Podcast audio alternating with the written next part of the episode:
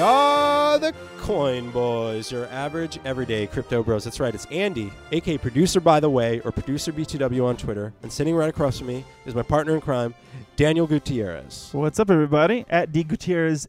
84 if you care to follow me on Twitter. I'm also on Instagram, but I will say if you Yeah. see something funny on Instagram of late, it's probably not mine in all likelihood. It's something that I found on Reddit that I just wanted to share with people. There, there you go. So there you go. I don't want to take credit for any of those because those have been doing pretty well, but it's not me. Well, uh, before we jump into the, the show, which I'm excited to throw to, I just want to, at the top, thank any new fans or old fans alike. Please help us by rating or reviewing across our media platforms. You can start by thecoinboys.com. There's buttons for SoundCloud, iTunes, and Google Play. We appreciate any reviews you can leave us on iTunes if you happen to be an iPhone user, or on, on if you're an Android user, check out SoundCloud or Google Play. Uh, you're you have an ability to review, like, comment on the episode. Please tell us what you think. Uh, we really appreciate all the new people that have come aboard and joined us on this journey. And this is a great episode, Daniel, because it's a returning guest with Theta Token and Sliver.tv. It's Wes Levitt. And he happened to talk to us about this project almost nine months ago on this show. Yeah. And we've this gives you an opportunity to see where a project started and where it's growing. And on the description below, I have a link to the first episode if you'd like to start there. Yeah, it's really cool. Uh, once again, it's kind of he was one of our first guests. Period. He was basically our first guest that we interviewed. It's cool to come back at him knowing what we know now, because I feel we were able we were able to get a little bit more in depth in certain things, and hopefully still not too much. We still want to be your average everyday crypto bros, but we don't want um, but we can step into it a little bit more now. I feel. I feel it's okay if you've been with us from the beginning. You you can come. You can you know as much as we do now. Yeah. Um, but the one thing I do want to say is if you're here from from uh, Theta, uh, first off, welcome. Thank you so much for giving us a shot. And while we love the project, it's not going to be the only project out out there in any blockchain space. So um, take a look, l- listen to other things. I always say don't be too much of a fanboy, be a fanboy, but don't be too much because um, you know you may miss out on another project that has nothing to do with the project that you already love. Mhm. So t- keep on listening, guys. Yeah, keep on listening, and we do have a portfolio of shows and episodes with other projects. We're very gaming centric, but that leads us to why we had them on the show in the first place. We believed in an early time that gaming and cryptocurrency had sort of a marriage, and uh, you know, having Wes on in those early days was awesome perspective. And now, I'm going to throw right to it, Daniel. Here is Wes Levitt back on the Coinboys podcast. We launched the Theta testnet in June of this year. So the last, uh, call it four or five months, we've just been focused on onboarding some of our partners onto our testnet, um, getting our early results and optimizing our streaming protocol and pushing toward March when we'll be launching the Theta mainnet. We released all the source code for the mainnet to GitHub about a month ago. Um, and we've, we've uh, push that to our test net, but the actual live launch will happen in March, just because there's a lot that goes along with that, moving all the, the ERC20 tokens onto the Theta mainnet, um, making sure our partners like Samsung and MBN um, and, and Sliver TV itself are ready to actually be pushed to production. So taking our time on that, making sure that the launch goes as smoothly as possible. Um, don't want to recreate some of the um, maybe false starts of some other mainnet launches that have happened in the past. So taking a kind of a cautious note on that. Yeah, I think we're we're in an interesting perspective now because Wes, when we talked to you back almost a year ago, it was you know a it gets different lo- time. longer and longer every time. Well, like about or, months, you yeah. know, less than a year, just almost. I want to say we're about to hit our anniversary for our year app, so that's big for us. So where's the space change for you guys as you're developing? Because back then it was so different, and now it's you know the market's in a bear market. Where you guys at? How Mhm. has it affected you? Yeah, it, it's kind of interesting. I mean, fundamentally, because of where our entry point is, uh, where we're de- developing video infrastructure, really, um, we're developing a protocol that that video platforms can integrate on their back end, similar to the way they do uh, Akamai or another content delivery network right now. So fundamentally, whether it's a crypto bear market, crypto bull market, and everyone's excited about it, it doesn't change that much day to day for us. Um, you know, if we're talking to an executive of one of these video platforms about the, the potential benefits of adding theta or something, it's typically someone who couldn't tell you the price of Bitcoin to save their life. So, you know, we kind of just keep plugging along and, and building something that we think will be beneficial to these video platforms. Um, there's a lot of noise, of course, um, when you see the headlines of, of you know crypto prices at a 12 month or low or something like that. But you know, day to day, we just keep doing our job and and building the protocol. That's And really cool. Yeah, and have you guys grown as a company? Have since the last time we talked to you, do you have more employees? Actually, it's when you guys announced that you guys uh, partnered up with Samsung. Yeah, I was. Yeah, it was Samsung exactly. The one where we've been developing a really strong relationship, both with their their teams here in, in Dallas, like Samsung VR, and then also increasingly their teams out in Seoul, where we've spent a bunch of time. Um, so, yeah, that's uh, Samsung VR. I think we announced that in March. The test net and the test channel with them finally went live in August. Um, mm, they've been kind of one of our key first test cases and, and one we've been using as a as an example as we speak to a lot of different Samsung groups about how we can benefit the different business groups that, that interact with video. So, can you explain a little bit how it does benefit somebody like Samsung to work with you guys? Because, as far as I remember, from what I had understood, it was a lot like um, a streaming service that allowed you to to do transactions through the streaming service, tips and things like that. So, how how is Samsung trying to bring it in? Yeah, so, so just to use a Samsung VR example, so um, you know our initial uh, uh, focus point was on creating a, a peer-to-peer content delivery network because we were trying to solve a problem that Sliver TV had essentially. As, as a startup, we were spending you know 40% of our expenses going to to bandwidth costs for streaming so much video, and um, we said that if there's a way to offload that to a peer-to-peer network, then the business can benefit from uh, saving on their expenses there, and the users can earn token rewards as a way of incentivizing them to share video amongst themselves. So think of it as kind of like a BitTorrent peer-to-peer model, except there's actually a strong incentive for users to to make a really robust peer-to-peer network because they're getting something out of it too. Um, and so that is our initial uh, pitch to like a Samsung VR group, and that is interesting to them.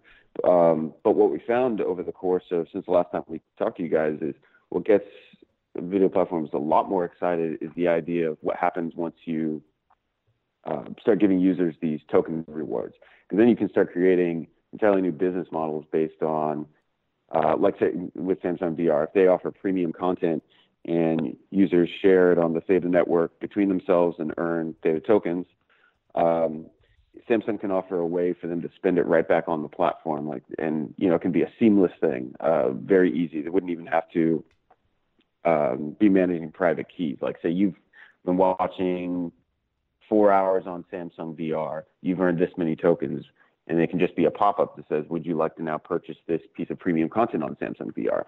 So, from Samsung's perspective, they're thinking this is a way to get users more engaged. This is a way to drive incremental revenues when they're spending that back on the platform, and that's really where we found this. Uh, I think where Theta will be a game changer here is where you can change the business model as a whole. Well, now, was the initial concept when you when when Theta was launching was it intentional? Were you guys intending to go to VR the entire time, or was just so happened you discovered it worked really well? Oh no, no, it's uh, Theta doesn't need to be specific to VR content. Well, in fact, like our um, our another partner we have in Korea, which we have a live test channel with MBN. Uh, it's a 24-hour news channel, kind of akin to like a a, a Bloomberg News. Yes. Um, it just so happens that we had relationship with Samsung VR from from Sliver TV days when we were um, running live esports uh, events with Samsung VR. So that was a, a natural first entry point.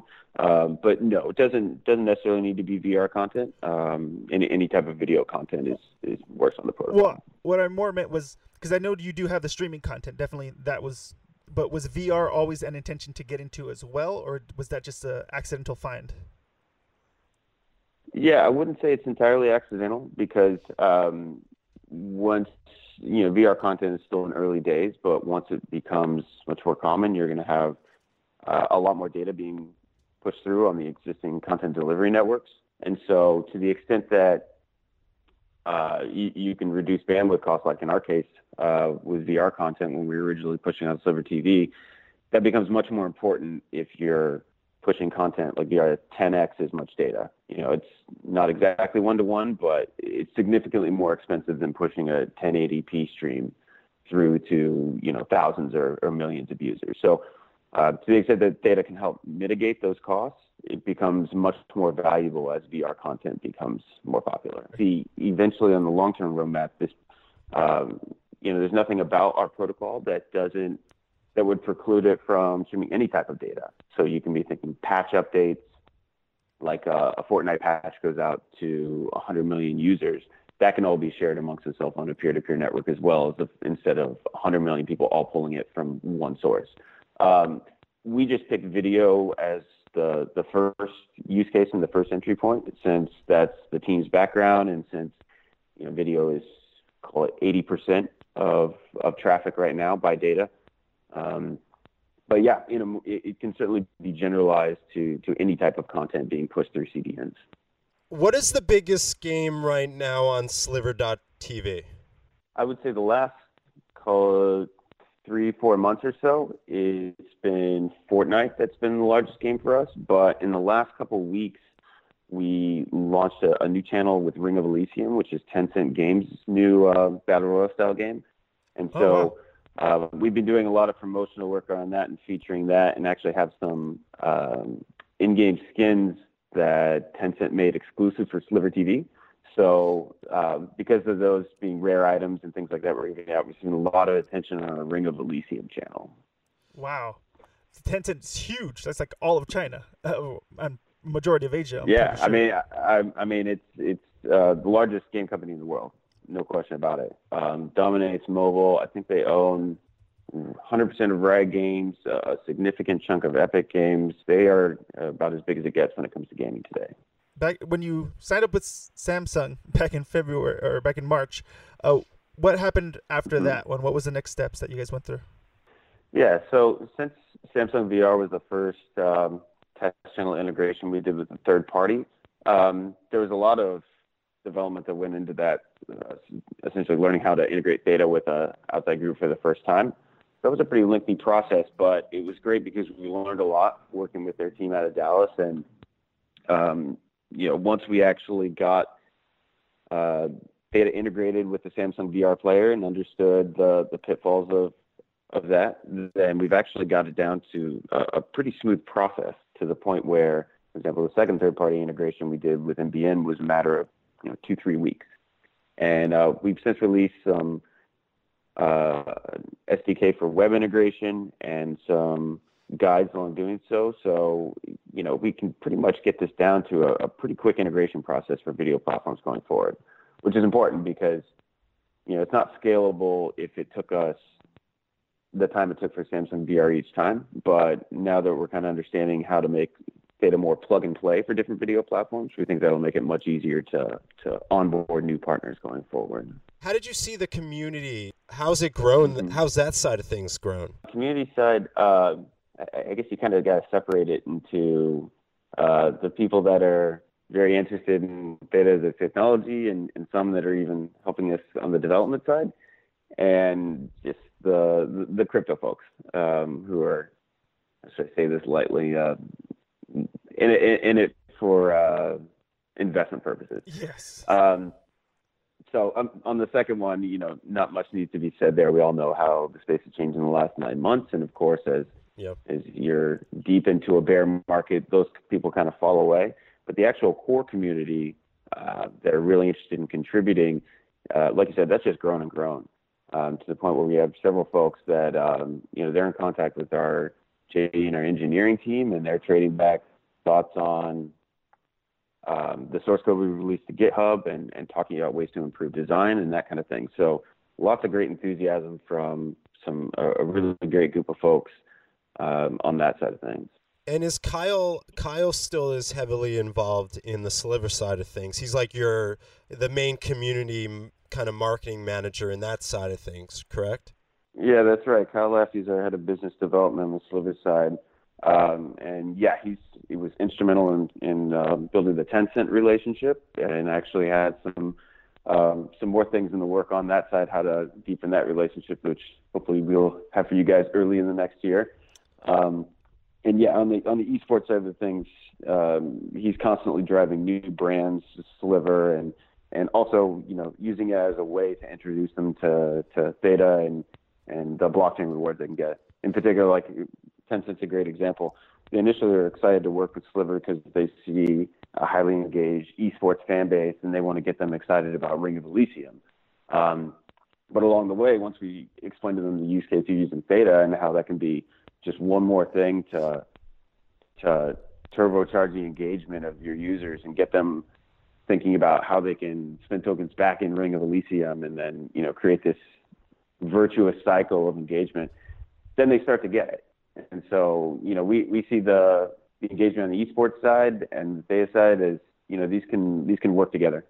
I played a lot of Fortnite, Wes, uh, over the last year. I not as much anymore, but um, I had to move away from Fortnite, so I'm actually excited to to check this game out. And it's even cooler that you guys are working with a company like they like them because I'm a big gamer. I know exactly who they are, and I think that's great. Mm-hmm. Besides just Samsung, you guys are growing, and that's what you know we're able to do on this podcast is is bring projects that we've had in the early days and to see you guys reaching your goals is a really cool thing to see. Yeah, and we've been really lucky with the people that we've had on have yeah, just yeah. grown so much. Um, is there anything that surprised you? Yeah, I guess just generally speaking, um, you know, because Samsung was an early investor in Sliver and, and we were building with them, we leveraged that relationship a lot and have spent uh, a good amount of time in Korea, been four or five trips over there this year uh, getting to know the Samsung group and through that relationship, some other teams at CJ and MBN. And what really surprised me was just the contrast between the reception we received um, in Korea from a business perspective and, and, that in the U.S. You know, there's a lot of U.S. companies that we're meeting with and they're interested in delving into blockchain, but they're still a little unsure and um, taking kind of a cautious approach. Whereas in Korea, uh, you know, it, it, seems like most of the large uh, telecoms, media organizations, they've had mandates from the top that said this is new technology. We don't want to get left behind. We want to be involved as as early as we can as possible. So it, they're just much more willing to experiment and to try out new technology and new business models related to blockchain. Whereas I think in the U.S., companies are still taking a much more cautious approach, at least in the media space where we play in you told me back in those days you were not a big gamer. Do you feel like you have a better perspective in the gaming mm-hmm. industry as well now, more than ever? Yeah, definitely. Um, because it's we're so tightly integrated with with Sliver TV being essentially our sandbox for the first um, for the first integration of Theta. You know, it's really important to understand that demographic and why that works so well with blockchain. I mean, obviously, then the obvious ways that uh, you know, it tends to be younger, tends to be more technologically inclined. Is why the, there's a lot of overlap in those demographics. Um, so uh, we think it's it's kind of tailor made uh, to be the first use case for blockchain rewards, and maybe one that can be the first that sees mass adoption. Um, more than that, though, I, I, think there's a lot of other reasons why gaming, even outside of Theta specifically, is, is a really interesting uh, case for blockchain adoption. Yeah, I, I was on a panel with um, William Quigley a couple months ago at New York Media Fest. So I know you guys have, have interviewed several times. Yeah, yeah, um, he was on um, uh, recently. Yeah, I, I, yeah, yeah. I think just a couple weeks ago, and uh, yeah, I think it's with non fungible tokens and being able to create in-game items that have uh, can be transferred between games and interoperable and, and live on beyond current games. I, I just think that's an enormous um, business possibility there, and I'm really excited to see how that one plays out. So you know, for a variety of different reasons, I think gaming is is going to be kind of the center of the first real killer apps you see for blockchain. What I've what I really like that of the gaming centric companies that we've been involved with, everybody's doing something different, but they're all working towards like the same ultimate goal. Um, but they all complement each other, which I think is amazing. That that there's no crossover that I can see so far um, I'm waiting for that war to happen, but mm-hmm. so far so good in that in that aspect. yeah, yeah, no, we see those as an, an engine, and the other folks is uh, those are certainly uh, uh, we can all we can all coexist in this ecosystem. Yeah, which is really cool. Uh, now how's the test net been so far? Has everything? I mean, obviously there's no. I don't like to ask timelines because in this space you just don't know what's going to happen. But has everything kind of go Mm-hmm. according to your guys' plan, or or how's it been going so far? Yeah, so um, you know, the test net obviously we've uh, you know the whole purpose of it is to work out the kinks, and so certainly there's lots of bug fixes to be done in it, but that's that's why it's a test net, not the main net. Um, but we've gotten lots of great data uh, by virtue of you know some of the users from Sliver and Samsung logging on. Um, at least 500,000 unique visits uh, to our test net, which w- the way we're counting that is someone who showed up on one of our test channels, shared bandwidth with another user, and then had a, a token transaction where they earned for that. Um, Wow. So at least 500,000 instances of that from unique u- visits. So, you know, with lots of data points, and you know, And that's the test. able to see Five hundred thousand is a test. I'm sorry. Uh, Five hundred thousand is a test. I feel like that's like what most people get in a main launch, a lot of times. Yeah, yeah. I mean, and, and I'm talking, you know, it, it, cumulative since we launched in June. Um, not 500,000 concurrent. Well, yeah, yet, no, I, but, uh, but just throughout the but time, yeah. that's great. Yeah, absolutely. So you know, it, it's been able to we've been able to learn a lot about um, where we need to improve uh, scaling for concurrent users. We've been able to learn a lot about uh, exactly how streaming works between disparate groups. Like you know, it's one thing to say, okay, I'm sitting you know in the apartment next to you. You know, it makes sense that it works on a peer-to-peer network, but um, you know, we've been able to stress the limits of exactly how far geographically can we push um, exactly how different can your ISP or your configuration be before streaming is no longer viable where there's too much latency. So all kinds of things like that that you know we've been able to use to improve the efficiency of the protocol that you know we're, we want to make sure we figure out now while we're in testnet form. So by the time we move our partners over to the production mainnet, you know it's a it's running as smoothly as possible. Well, I was gonna ask, are you gonna be playing Ring of Elysium? Like, am I gonna be dropping down in that game, Wes? I was just curious. I I could I could start to, but I, I I'm like you. I was playing Fortnite until you know with Kyle from, No from way. the Sliver side until he was beating on me so bad, just intimidated me out of competition. So That's I'm gonna have Uh, to I'm sure he's practice really on- good. yeah, I'm gonna have to practice on Ring of Elysium under uh, a pseudonym until I get good enough that I can challenge. Well, I'm pretty. Kyle was a a pro like a World of Warcraft player, wasn't he? yeah. I'm pretty sure. I think it was that. World yeah, of that's right. At one point, he uh, I believe he was the number one ranked player in the world for some period. Yeah, he was Um, so his, his yeah his his roots go way back, and this this was I think you know early days of World of Warcraft. Yeah. Um, but yeah, he he has some very deep roots in the esports space. But he definitely has his credibility there. That's cool. Well, it's cool to hear that you've been playing some games too, and uh, everyone, a lot of people have played Fortnite. It's it's a very big game, but Yeah, Uh, well, I have a question. As somebody, I'm like you. I dabble in games. I'm in the space, especially because of Andy. But Mhm. as someone who's a non-gamer, what should we be looking at, or what what has been kind of interesting towards you, uh, for you, uh, as somebody who doesn't play games as much, but you're just discovering some things? Yeah, I would say the the most interesting thing to me has been just how much the the experience of gaming has changed. It's not to say that you know, I like I mostly was playing single player games growing up, like you know Half Life or Deus Ex were my like my big faves back in the day. Um, and that's not to say big single player campaigns don't exist anymore. Um, Red Dead Redemption 2 obviously was just out, and that was a, a big deal. But uh, in general, it seems for most players, gaming has turned into a much more interactive thing. Um, even multiplayer games, long before it tended to be a more say like discrete experience, whereas now it's this entire community that you're a part of, where you have a public persona and where you're following your favorite stars, and so it's just become a much more interactive, community-oriented experience.